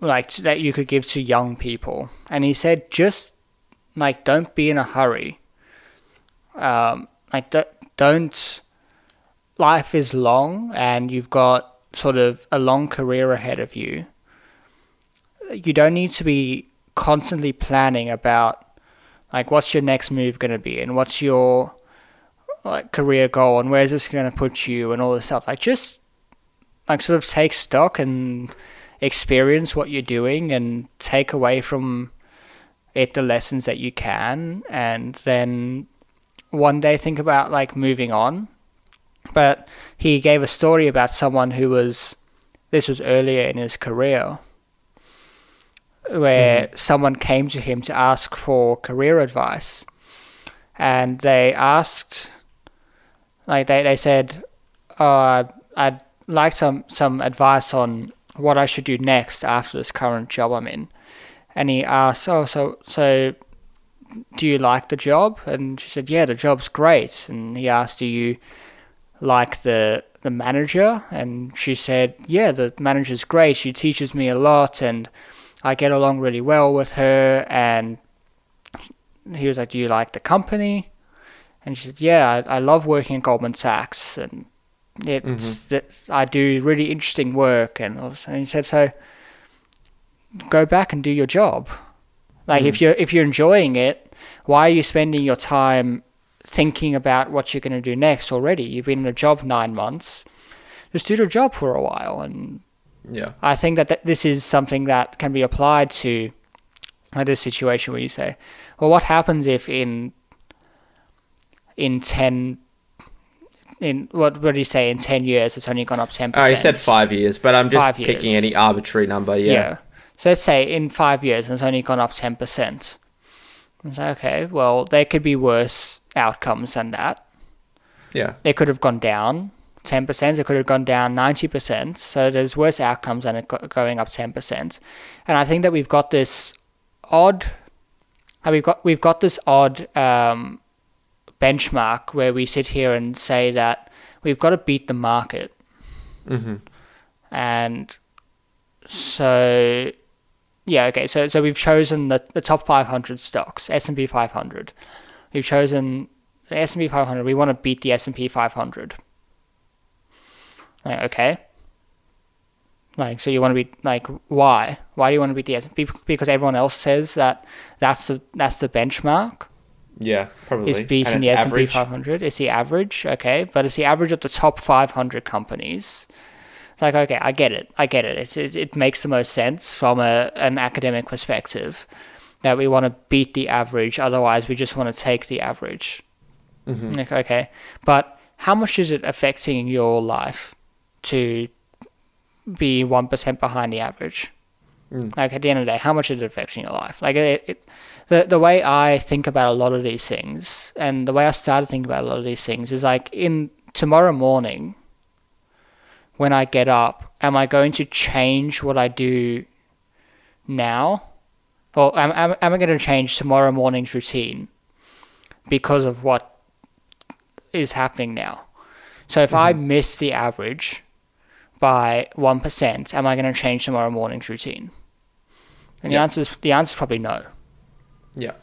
Now, if if you put your money, all your savings, with a money manager who turns out to be running a massive Ponzi scheme, and he runs away with your money, are you going to change tomorrow morning's routine? Probably.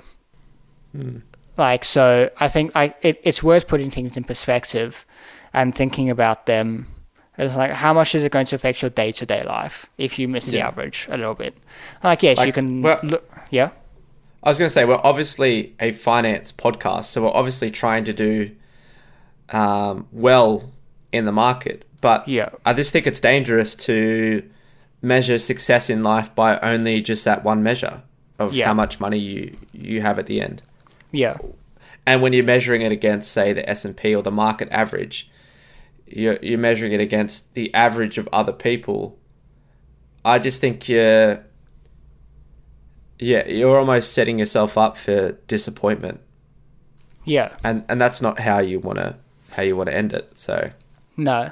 And I, I think about it like you open up a compound interest calculator and you say, oh, well, if uh, I manage to get the, what's the average that gets thrown around is what, like 7%? eight percent, eight percent 8%? always thrown around. So 8% gets thrown around, so you plug it in and you say, okay, if I put in $1,000 every month or every six months or whatever your number is, and like, look how much, if I put in an extra $20, look how much after 50 years that's going to grow my ending balance by $300,000 or whatever it is, because that's like the, the big selling point of compound interest, isn't it? hmm is that after 50 years, like little changes now are going to be massive in the future. And Yeah. like that, that's cool. Like, yeah. But also, like, what about today? Like, why, why are you living for 50 years' time? Yeah, Um, and of course, like you said, we're a finance podcast. We're trying to do as well as we can in the market, but like I really just, I think that people we're Well- also enjoying ourselves though because we wouldn't be doing the podcast if we didn't enjoy it. no, like we we make zero it- money out of this Yeah, podcast. exactly. If we we're doing it purely for monetary gain, well, we wouldn't be doing it. Yeah, or we would be making a one hour podcast and we would be spending a lot of time thinking about exactly how we wanted to uh, structure the podcast and we would be running different segments and like we would be doing all this stuff and it's like yeah, but- but we we enjoy just having the conversations and Mm. whatever and like I think that like so for example next uh, on Friday um, I'm going to watch uh, Downton Abbey with my girlfriend. Because like we watched the show together and we enjoyed the show and they're making a movie. So we decided to go and um, like go there's a cinema nearby that does um, like it's one of these sort of really fancy cinemas where they'll bring you food in the middle and there's like big reclining armchairs and whatnot and it's like ridiculously expensive. Hmm but this is like sort of something that we're like oh like why not? Why not go and do it? Like we we don't we're not stupid with money the rest of the time so let's go and do this ridiculously expensive movie Yeah, movie night and like we're not going to do it we haven't been to a movie and i can't remember the last time we went to watch a movie at the cinemas there was. oh, I wish I could remember what movie was coming out soon. There is a movie that I do want to watch that's coming out soon. yeah You just jolted my memory, yeah. But yeah, um, it, it makes sense just to spend a bit of money every now and then to enjoy Yeah. life.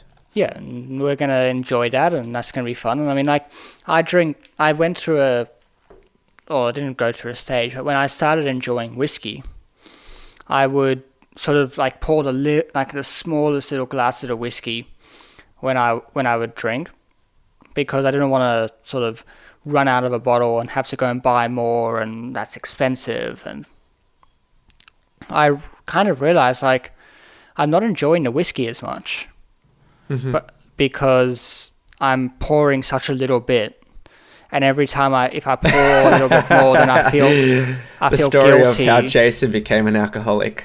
yeah, yeah. I must have Just half kidding. a bottle if I am to enjoy it. But no, like I was like, cause I Yeah. I drink like sort of expensive whiskey, and so what I realized is like, it, if I'm gonna have a glass, I'm gonna pour myself a, a good glass of whiskey. I'm gonna enjoy it, and it doesn't matter that it costs a lot and it like whatever, because if you go through life worrying about how much everything costs, I think you're just gonna be unhappy. Um, and like this guy, like my advice to this guy would be go and dump your money in index funds. If you're if you're really struggling with picking stocks, I would say from a financial perspective, dump some money in index funds. If you want to pick stocks, then have some money and pick stocks. Mm-hmm. Be financially smart about it, and make sure that you can lose the money that you're that you're investing. And like learn to pick stocks if you want to learn to pick stocks. Otherwise, just dump in index funds and don't worry too much about it. Go and do Yeah. the thing that you really enjoy and that you're good at. Like when you get to, I can guarantee you, when we get to 50, the world's going to be a totally different place. And index funds aren't going to be the way to invest in 50 years, I can guarantee you. Mm-hmm. Like 100%. Index funds weren't the way to invest 50 years ago. And they won't be the way to invest 50 years from now. And so just like do that now, and then in 50 years it's going to change, and like the world's going to be a different place. So don't, don't stress too much about it, I think. Yeah, I think that's good advice. Like you think about how much the world has changed during our parents' lives. Like massively, massively changed. Um, and so if they were super worried about how they were investing, I mean, you, you look at success stories even. And I know success stories is kind of like a biased way to look at it. You don't get the whole picture. But look at someone like Joe Rogan. Like what? He was having some fun. Like he he would go to bars at night and do stand up Yeah, and go and uh, roll around doing jiu-jitsu and he somehow made that into a career and now he and, then- and then he started a, a ustream remember ustream back in the day that's where the podcast Ustream? started do you, really? rem- do you remember ustream No, I don't remember. No. it was like it, it was uh, one of the early streaming services. Um, I don't know if it still exists. It might still exist. Um, what did I used to watch on Ustream? I used to watch something on Ustream. Um, probably podcasts. Um, but anyway, um, on Ustream, uh, it looks like it's been bought out by IBM. Hmm. Yeah, it's been bought out by IBM. Um, but yeah, you, you they basically just got together, him and some of his friends, and they started just chatting shit on Ustream, and now look at it. Yeah, I mean, he's one of the most influential people out there. Yeah, I think he's like he's right at the center of a lot of what's going on. So yeah, it's um, I would say just don't stress too much about it. If it's causing you stress, like, don't stress. It's just it's not worth it. Like enjoy your life. Be smart about how you're enjoying your life. Like when when people say, "Oh, just just go and do what you want," like, obviously within limits and within what's smart, but don't like get hung up over like one or two percent. That's not Yeah. worth it. There's um yeah. I was gonna say we've been running for nearly a couple of hours now. Is there anything else you wanted to talk about? Because there's just a couple of um I put a post out earlier today. Yeah, I saw we had a would like- question. Yeah, there's a couple of little so I thought maybe we could just provide a quick Yeah. comment on those two two points we have there. So Yeah. the first I'll just uh, put in one thing that I noticed when I was reading uh, the Plantagenets this week. Yeah, go for it. Um, it's about bonds. So bonds have been around a very, very long time. And for people who don't quite know, bonds are debts essentially. So you buy a bond, and when you buy the bond, you're essentially lending money to someone, and then they will pay back the money. Yeah. Um, and sort of most bonds these days are unsecured, which means it's just a legal contract that they have to pay you back money. Um, but way back when, like the, the book I was reading, bonds would have been secured against stuff, uh, mostly land. Um, So this is sort of, we're talking the 1200s and 1300s, which is how long they've been around. And so they would have been secured against land. And the thing about land back then is if you owned land, it wasn't like owning a plot to put your house on. You would own large areas of land. and other people would live on that land, and you would, by owning the land, you would have the right to collect taxes off of it uh, from those people who lived on your land. And so people would buy bonds. Nowadays, we see defaulting on bonds as being a bad thing. Yep. Like you're not going to get as much money back. Back then, it was completely the opposite in that people, if it would, if it looked likely that a bond was going to default, people would go and buy the bond because then it would become likely that they would get the land that was secured against the bond Mm-hmm. um, and be able to collect taxes for for the rest of time, essentially. I just thought it was interesting how it's completely been flipped on its head. Yeah. But now, if the default if the default becomes likely, the bond becomes worth zero. But if the ba- back then, if the default became likely, the bond got worth more and more. Anyway, That's uh, so what, interesting. what were the questions we had? Uh, so we had the first one. So sorry if I butchered this name, but it was Trey Wit Chung. So he just asked if we could provide a comment on just commodities in general. So gold, silver, nickel, lithium. And I guess for me, when I think about commodities, I, I you have to try and pick, I think, where they are in their cycle. Mm-hmm. So commodities generally follow a pretty simple cycle where you have the commodity say the price is rising so you have a lot of juniors that come onto the market in order to take advantage of that price Yep. and then um, once they sort of start getting into production they start flooding the market and then there's oversupply fears and then you have the decline in price because there's too much supply and those juniors start to um, maybe they're defaulting on debt because they've leveraged too much debt in order to get their mine up and running or whatever it might be so i guess for commodity related stocks, I would be looking at or trying to pick first where they are in their cycle. Yep. Um, so the most, well, the one that I know most is the lithium. So obviously, lithium is under in a bear market, and a lot of the juniors are struggling to stay afloat. Yep. So you're not in the, the type of environment where you're going to get explosive growth in those smaller companies.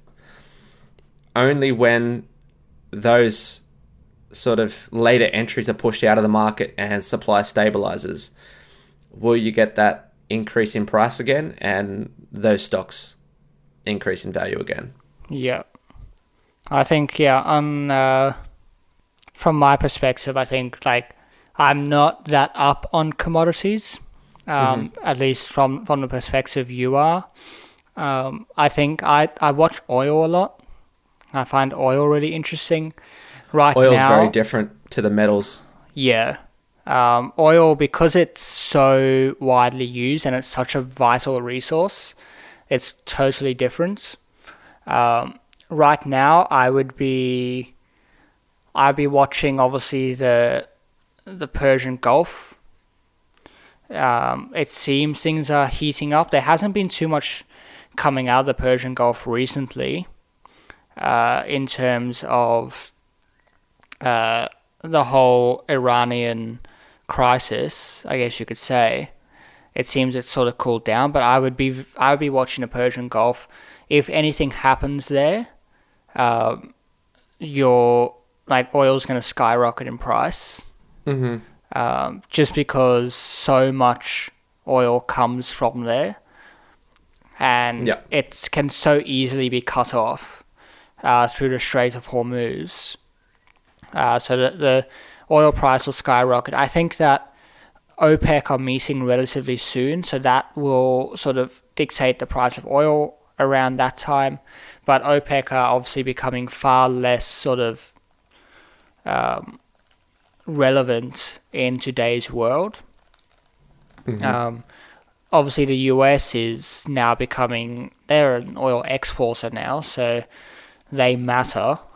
Um, wouldn't know how much. And then I think the last last piece of the puzzle is what China do now when it comes to the trade war because I think they they slapped a ten percent tariff on American crude, Mm-hmm. which I thought was going did, to shoot up the price, but it didn't really. Um, not as much as I thought it was going to anyway. I, I think it went up about four percent at one point this week, but it seems to have stabilized. Um, so I don't know what's going to happen there, but also with the trade war happening, I think that right now there's a lot of oil in Iran that is sort of uh, no no one can get to because of the American sanctions, and I think if the trade war continues to escalate, that China's just going to go like, well screw it, we'll buy Iran's oil, and that can crash the price of oil. So there's kind of two ways it can go with Iran. Either they're going to cause the price of oil to go way up, or they're going to cause it to go way down. Um, and it'll be interesting to watch that. Um, And then I guess I don't really know all that much about the other, the other commodities. I do watch um, iron ore a little bit. Mhm. Uh, this year has been relatively interesting, obviously because uh, of the the Vale Dam collapse, which uh, like doubled the price of iron ore in a pretty short yeah, space of time. crazy. Yeah. Um, but that seems like it might be coming back online relatively soon. I think they've started some production there, so but not fully. So when that comes fully back online, I think we're we're already starting to see obviously the price fall, but I think it'll continue continue to go down back to probably the pre-collapse levels. I think so too. Um, uh, with with commodities too, um, depending on the length of the move, like he is in his comment, he's got mention of like the top tier ASX related stocks. So just top tier. Generally, when you have a move in either of these commodities, you're going to have the top tier companies move first, yeah, and then if if the price move is sort of extended over a, long period of time, and you've seen this with the iron ore, you had the majors move first, and then the smaller speculative companies, the money sort of flowed down to them later on. Uh, so, if these price moves are going to be extended, you can make a, quite a bit of money from these speculative companies if you think it's going to continue yeah, um, because generally there's a, a lag in the money flow from when it comes into the majors and then flows into the the smaller companies. Yeah, and I think that's largely to do with how the um, how the market actually operates. Hmm I know that iron ore. There was a lot of um, the Chinese were making a lot of noise about iron ore a little while ago. Where you you've got to remember that I think the price that we often see quoted for these uh, for these commodities are sort of their futures prices. hmm Um, but when it comes to actually the physical commodity, they th- they run on very different systems for selling them. Like you can't just sort of like go somewhere and buy some iron ore. Like you're buying sort of shiploads of iron ore, um, and they happen at auctions, and it's there's a sort of very different system, and that's why the the majors will move quickly because they're going to have much more access to the physical market Yeah, um, than the, the minor companies will. yeah, Um, so Ah. it, it it'd be worth like going and like learning about that stuff, how the actual markets, uh, the the physical markets work. Um, especially if you're planning to get heavily involved in commodities. yeah, Um, but I mean, there's plenty of other markets to get involved in as well. yeah, Um, second question was, well, second point was from Tim Biles. So he just asked if we could provide our thoughts on the housing market. I'm assuming it's the Australian housing market. Yeah, Um, it seems to be rising, uh, but fundamentals have not changed. So we talked about this briefly in the last So wait, wait. podcast. Fundamentals have changed though. The interest rates are down. Yes, that's true. Um, so that's so. I mean, there has been an uptick in the uh, market itself. Yeah, Um, obviously, real estate is, I think, more complex than people make out to be. Yep. Um, I think in I wouldn't. Well, uh, you could probably make money in most most markets, but the the pocket of real estate that you could buy that you can make money in just sort of shrinks. It's very So- difficult because, um, like, one of my majors at, at uni is real estate. Mm-hmm. And one of the things I've realized is that there's there's a lot more players in the real estate market that have a big effect on how uh, transactions happen and how prices move. Um, so, for example, I sit next to the, the mortgage guy at at my office. He does all, all the mortgages, and he had a client who was buying two identical blocks of land next to each other. Um, and there were two separate valuers, so one valued one and one valued the other, and they had a price difference of like fifty thousand dollars. What? Yeah, but they were identical. They were they were next to each other and identical, Okay. and they were fifty thousand dollars difference. I So mean, I guess it's very subjective then. If it's you, It is. It's highly subjective. Um, it's it's uh, it comes It's whatever the down ne- to whatever the next person's willing to pay for it.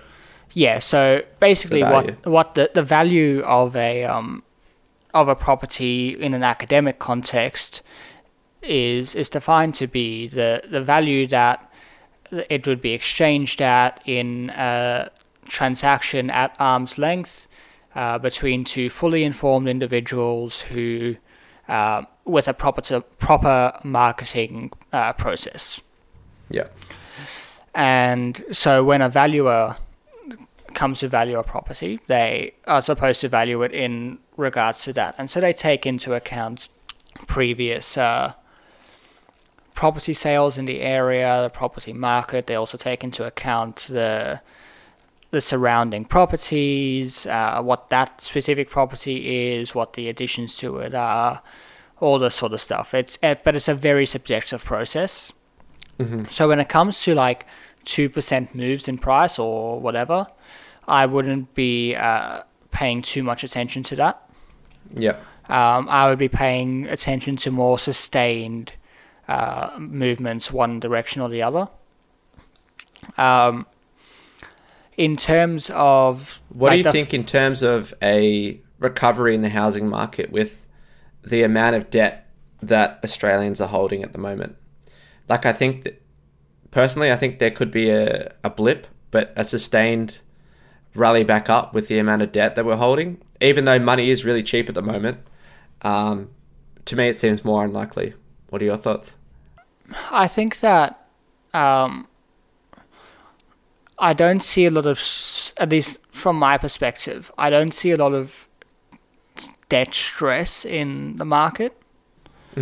Um, I'm not seeing, like, yes, we have a lot of debt, but I think that there's also not, there's not like a, a that that debt isn't stressing the average Australian. Yeah. Um, so I don't think that's too much of an issue. Um, in terms of the property market, like I think that prices have obviously been coming up a little bit, um, but I think that's mostly because supply is quite low in the market right now. Um, so clearance rates are up at like eighty percent, but there's also not that many properties on the market. Um, so from that perspective, I don't know how much we can read into it right now. I think we need to wait um, through the next sort of two or three months um, because a lot of our data from the property market comes from uh, auction clearance rates. And this presents a bit of a problem because there's a lot of factors that come into auctions that can distort distort the results. So, like one, the valuers uh, can distort the results. Um, the kind of uh, the weather can distort the results. If it's a really horrible uh, weekend in terms of weather, clearance rates are going to be down because a lot of the, these auctions happen in the garden or like in the front garden of a house, and people just Yeah. don't want to show up. So it actually has a major effect. Um, so I think as we start warming up and more buyers start turning out, um, or sorry, as it starts warming up and more buyers are expected to start turning out, uh, we may start to see more uh, supply come on the market, and we'll get a better view of what's actually going on. Mm-hmm. Um, and then the other thing to take uh, to take into account, like I think when we talk about the fundam- fundamentals of the property market, like I, I don't know quite what um, Tim. I'm not sure was what Tim was looking at. getting at there. I guess, like from my perspective, the fundamentals are the access to credit. Um, and so we've had rates come down by 50 basis points in the last uh, three or four months. Mhm. Um, and then we've also, like, uh, because it's so long ago, we tend to forget, but the Royal Commission happened. And so credit has tightened quite significantly. Or I wouldn't say credit has tightened, but there are there's kind of a balancing act right now between um, rates coming down and APRA changed their servicing requirement for mortgages. So before, I think you had to be able to service 7% or 7.25%. Um, it's now down to, I think, 2.5% above the rate. Okay. Um, Yep. so it doesn't have to be 7%. Um, which means that in general, you have to service about 5% now, 5, 5.5%.